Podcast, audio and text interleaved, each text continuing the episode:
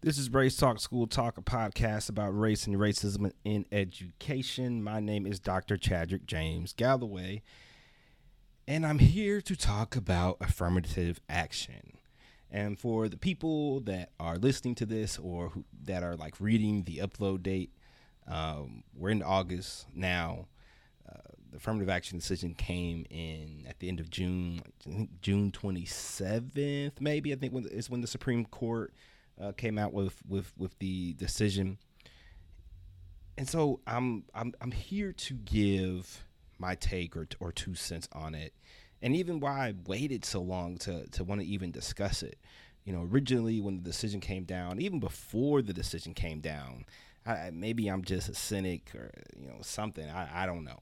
Um, when I saw the case uh, hit uh, in November when they were, you know, doing the the whole arguments and whatnot, I, I was like, oh, of course they're gonna strike down affirmative action. Like this makes perfect sense for not only the state that the country is in, but the political landscape of of um, our laws, of the Supreme Court, of our education system nationwide, but also in states. Of course, I'm talking about um, the the anti CRT, the anti DEI, taking the the anything to do with race or diversity, or gender, or sexual orientation out. The stuff that's been very popularized by um, states like Texas and Florida, but of course, politicians, uh, albeit governors, uh, state legislators, um, of course, national uh, officials as well.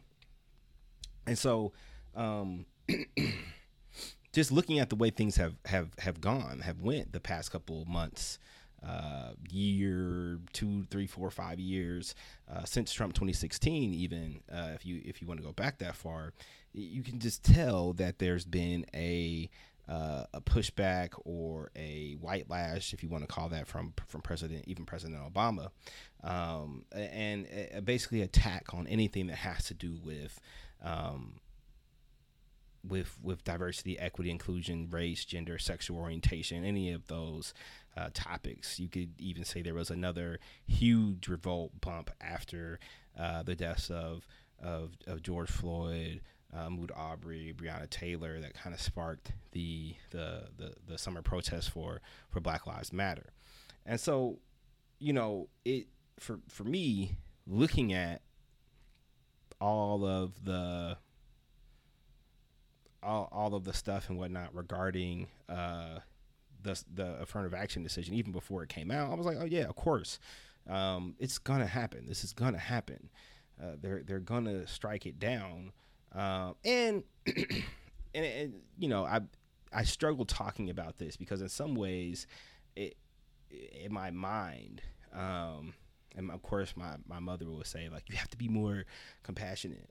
Um, but in my mind, I'd be like, of course, like of course they struck it down. Why wouldn't they strike down a program that came off of the hills of the civil rights movement or initiatives, um, something that was meant to say, hey, we had really, really bad um, white supremacist, anti black society where half of the society worked um, forced labor for free um, for centuries and didn't have any human rights, were treated like property, cattle, um, farm animals, whatever you want to call it. That is what chattel slavery was. Um, and even after that, uh, going into uh, segregation, um, lynchings, uh, mutilation of black bodies for centuries within the United States of America that didn't stop even after slavery ended, even after the Civil Rights Act was passed, uh, even after uh, decades and decades and decades of protest and pushes for racial justice. Um, of course, of course, there was going to be a time where some of these policies or some of these acts or some of these initiatives were going to be repealed and pushed back. Of course, there was going to be retrenchment. And to be fair, it's not like affirmative action just became a testy issue. We've been talking about affirmative action for decades, the 70s and the 80s. There's been court cases every couple years since it since it's been rolled out. and of course, a Supreme Court case like every decade, every 20, every uh, at least every 10, 10, 15, 20 years, right? Like there's always something that's coming out regarding affirmative action because people in power, um, people who um, operate in immense privilege in a white supremacist society think that it discriminates against them. Um, and of course, that's just a, a talking point uh, to to to to rile uh, those individuals who think or or feel that way. And so to to kind of talk about this this case, it was a, a different case, a new case, because again, the uh, the people who brought on this this case, they were Asian, they were Asian, um, of the Asian community, Asian American community, and of course they were talking about Harvard and UNC Chapel Hill, um, but mostly you know focusing on Harvard that there was discrimination because based on how well uh, this population does with with testing test scores, the the ACT SAT scores, that their population should be higher at Harvard. Um, which is fair. That is a fair assessment if um, that's a that's a a fair thing to think. Hey, my test scores equal this. Uh, you say test scores matter. You say GPA matters. You say all these extracurriculars matter. Well, why the heck is my population group or why the heck did I, in quotes, of course, not get in, right? Like it makes sense that someone would come and say, yep, gonna bring gonna bring on a court case around this, right? And so, you know, I think there were holes to poke in it from the jump. I also think that when we when we talk about some of these DEI initiatives or affirmative action in general, I, I, I, think that there are ways that it could have been done better. I think there are ways that Harvard could have done better. I think, um, and I, and if I remember the points uh, as I'm kind of rambling, I'll try to to to to to kind of talk talk about it and bring that out. But I, in in some ways, um, in many ways, I think people who support social justice, racial justice, diversity, equity, inclusion um, get comfortable and, and and and feel safe. Like certain tools will always be untouchable. Like certain things, once they come into the world or come into existence, um, can't be pushed back. And so I think in some ways, folks get too comfortable and they don't try to develop or recreate or evolve strategies and practices that they're using to to make them cleaner and to figure out who should be getting the support. Before we go to who should be who is getting the support who should be getting the support and how are we constantly trying to to clean up what we are doing to protect and insulate the policies that we've created so that we can sustain them right i think coming from an institution that uh, is so ripe with money and wealth and privilege and power, that wouldn't be a hard thing to figure out. But I was wrong. And you know what? I went to the University of Michigan. They had their own case um, in the early 2000s as well. So it's not like it's just, you know, the Harvards. UT Austin had theirs, UCLA, I know Berkeley had theirs, um, believe, uh, if I'm not mistaken. Um, so, but my point here is that there is a way to do race-based admission policies, gender-based policies um, fairly, right? Like there's there's ways to do them fairly, and there's ways that it, that it can make sense. I personally think the way that affirmative action has been enacted has been jacked up because it's not necessarily and it hasn't necessarily supported the groups that that need the most support. And so, you know, when we talk about affirmative action, if we, if we say affirmative action was created you know, coming off the heels of the civil rights movement to try and undo some of the racial injustices that black Americans have faced in the United States, then the next question is who are or how many black Americans have benefited from affirmative action or race based admissions? How many have benefited? I'm not talking about people who um, ended up coming to the United States via immigration. I'm not talking about um, individuals who um, who aren't black for that matter. I'm not talking about um, what what I am talking about. Let me just say what I am talking. What I am talking about is how many descendants, black slave descendants, benefited from affirmative action. If that's what it was created for, and if it was meant to help out and to serve a population who built these institutions and built this country and and faced literally in a, uh, lived in an apartheid after they were free, if a policy was meant to help them, then why is it when we talk about affirmative action in general, white women benefited the most? Why is it that we don't look at ethnicity of of black people to see are black American slave descendant people are they actually benefiting from this policy? Are they getting into these undergraduate institutions? Are they getting into these graduate programs? Would think people would be very, very surprised to look at and see that that policy didn't help black slave descendant, black American slave descendant peoples the most. Now, that does not mean that there are not other groups that this country owes. That does not mean that there are not other black nations that this country does not owe, or Hispanic and Latinx nations that this country does not owe. That does not mean that Europe doesn't have a debt to pay for its role in enslavement of black Africans, for its colonization, of global colonization, right? Um, uh, even into Asia, right? That does not mean that is not the case. That is not what I'm saying. What I am saying is that when we sit down to make policies, and if we are going to make policies, and if we are going to implement policies, we better understand the history of why they were created. And then we have to do our job and study the heck out of them and figure out who is benefiting from them, who should be benefiting from them, and what tweaks can we make to, to ensure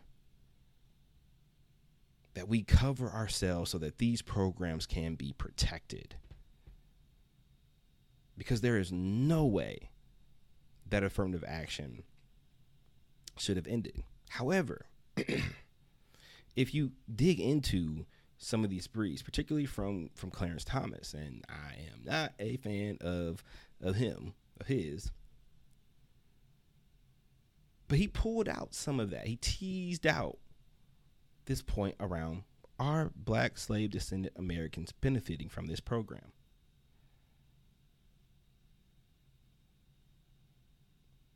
That's not a wild thought or wild idea if those are the people that built the country.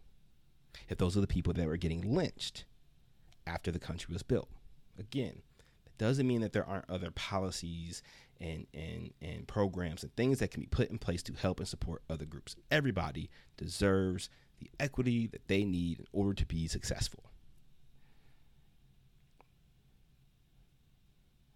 But if we are saying something is meant to be for black Americans, black slave descendant Americans, and it begins to harm other people, other groups, um, or other well not that it begins to harm other groups. If it if it uh, begins to support other people in other groups because it's not being applied in the way that it should have been or the way that it may have been intended to, it's a problem. It's a problem. And so I think this is an opportunity to for for people who want race-based admissions or social identity-based admissions this is an opportunity for us to go back to the drawing board. This is the opportunity for us to be extraordinarily creative with how to rethink and re envision and diversify college campuses. That is what we should be trying to figure out right now. Yes, I get it. Affirmative action, you know, they, they struck it down to Harvard, they struck it down um, at, at, North Carolina. Yep, problem the way that they were implementing it because of course they found that they were discriminating against Asian Americans. And looking at the policy, looking at the policy, of saying that if they had an Asian American student, they deducted points away, but increased points if it was, you know, a student of another racial identity, black or brown student. I can see why someone is upset about that. I can understand why someone is upset about that. This is an opportunity for us to make things better, to work out the the kinks, the issues, the, the problems that may arise. This is an opportunity for us to figure out also where is the best place for black students to go. Yes, Harvard's great, Michigan's great, Michigan State, University of Texas, um, I don't know, Rutgers, right? like uh, all these PWI, Berkeley, UCLA, right? All these predominantly white, historically white institutions are great and wonderful. Um, but that still doesn't mean that there are things or issues or problems for black um, black students in general, right? Uh, on these campuses, brown students in general on these campuses. And so the other thought process for me here was like, well, hopefully this will also create avenues back to the HBCU or back to um, institutions, uh, minority serving institutions that really need more resources and have the ability, uh, will, will, can have the ability to support these populations. And I'm not saying that that is the right thing. I'm not saying that is the best thing. Um, but that that was a, a, a caveat, right, in, in my mind. Another piece that needs to be thought about and talked about here and that is kind of frustrating with with affirmative action. Legacy admissions still exist. Legacy admissions still exist. And so, for those that don't know what legacy admission is, let's say I went to the University of Michigan, because I did, and my child wanted to go to the University of Michigan legacy. Chances are raised a bit. Let's say I grease the wheels a little bit donate some money, right? Chances bump up again.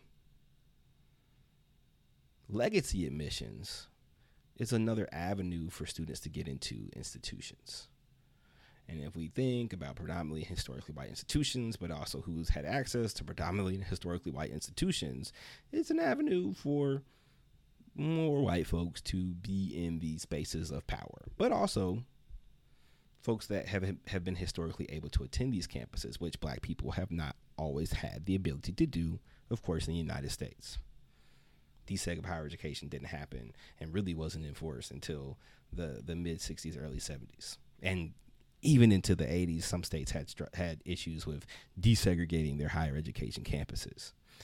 So, you know, it's think thinking about this this whole thing, this whole this whole affirmative action uh, issue, and, and and this lawsuit, and nobody is brought a lawsuit against legacy admissions. That there are whole students that are taking up spots. No one's complaining about them, but who we are complaining about, who they are complaining about, is the the three percents, the two percents, the four percents of black, brown, and indigenous people who got into these institutions. Because those are the groups that are supposedly taking the spots of, of others. And so it's not the people who are getting in through other means, right? Through legacy that are the problem. They're not the problem because their family went there, so they should be able to attend. Their legacy. So they belong here. It's the the discourse, right? And so for me, detailing how a lot of this has to do with white supremacy and anti blackness is how whiteness, or who by and large are the majority of legacy admits, particularly at an institution like Harvard, um, but other historically white institutions as well, whiteness is left invisible. It is left unattacked. It is left unharmed. Especially in this case, where you have people of color who are pushing back against a policy for people of color, and minoritized groups largely. So that's those are the thoughts, and I took a while to kind of collect them because it's complicated and it's messy, right? And it's it's murky and everybody wants not only their group to win, but they want their kids to win. I want my kid to get into a great school or go to a school, go get into the school that he wants to get into. I, I, I want that to happen for him. But I'm not going to take away somebody else's um, ability to enter a space because he doesn't. I'm not going to raise him to think that it's okay to take something from somebody else because you didn't get it. You know, it it this affirmative action thing kind of reinforces this idea that you know, meritocracy isn't really a thing in this nation, in this country. It's believed to be. But if it was a thing, why would legacy admissions exist in the first place? Shouldn't those legacy admits be good enough to, on their merit, get into the institution that their parents went to? Why would we need such a program or, or such a uh, privilege? Why would it matter if a multi-millionaire donated money to an institution? Shouldn't his child have attended great institutions and schools and gotten the best of the best to be able to get the test scores they need to go to one of these wonderful institutions? And so those are just things that kind of come into my head, but that's not the problem that the the general public or people who are against some of these policies and programs see. It's not the people in power that are the problem.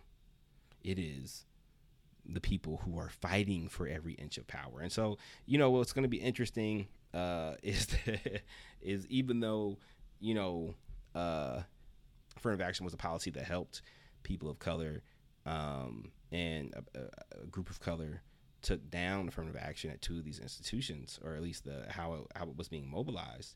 Um, it's going to be interesting to see who's harmed as a result of this. Of course, we already know black and brown people will be, but there are also subpopulations within the Asian community. Subpopulations that, for whatever reason, um, you know, found their way to the United States and have not had the easiest of times here.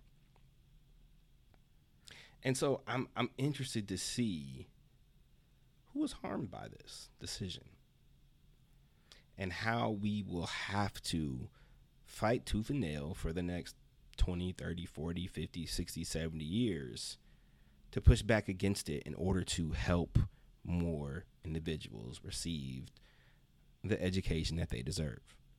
This is Race Talk School Talk, a podcast about race and racism in education. My name is Dr. Chaddrick James Gallaway, and I'll get at y'all next time. Peace.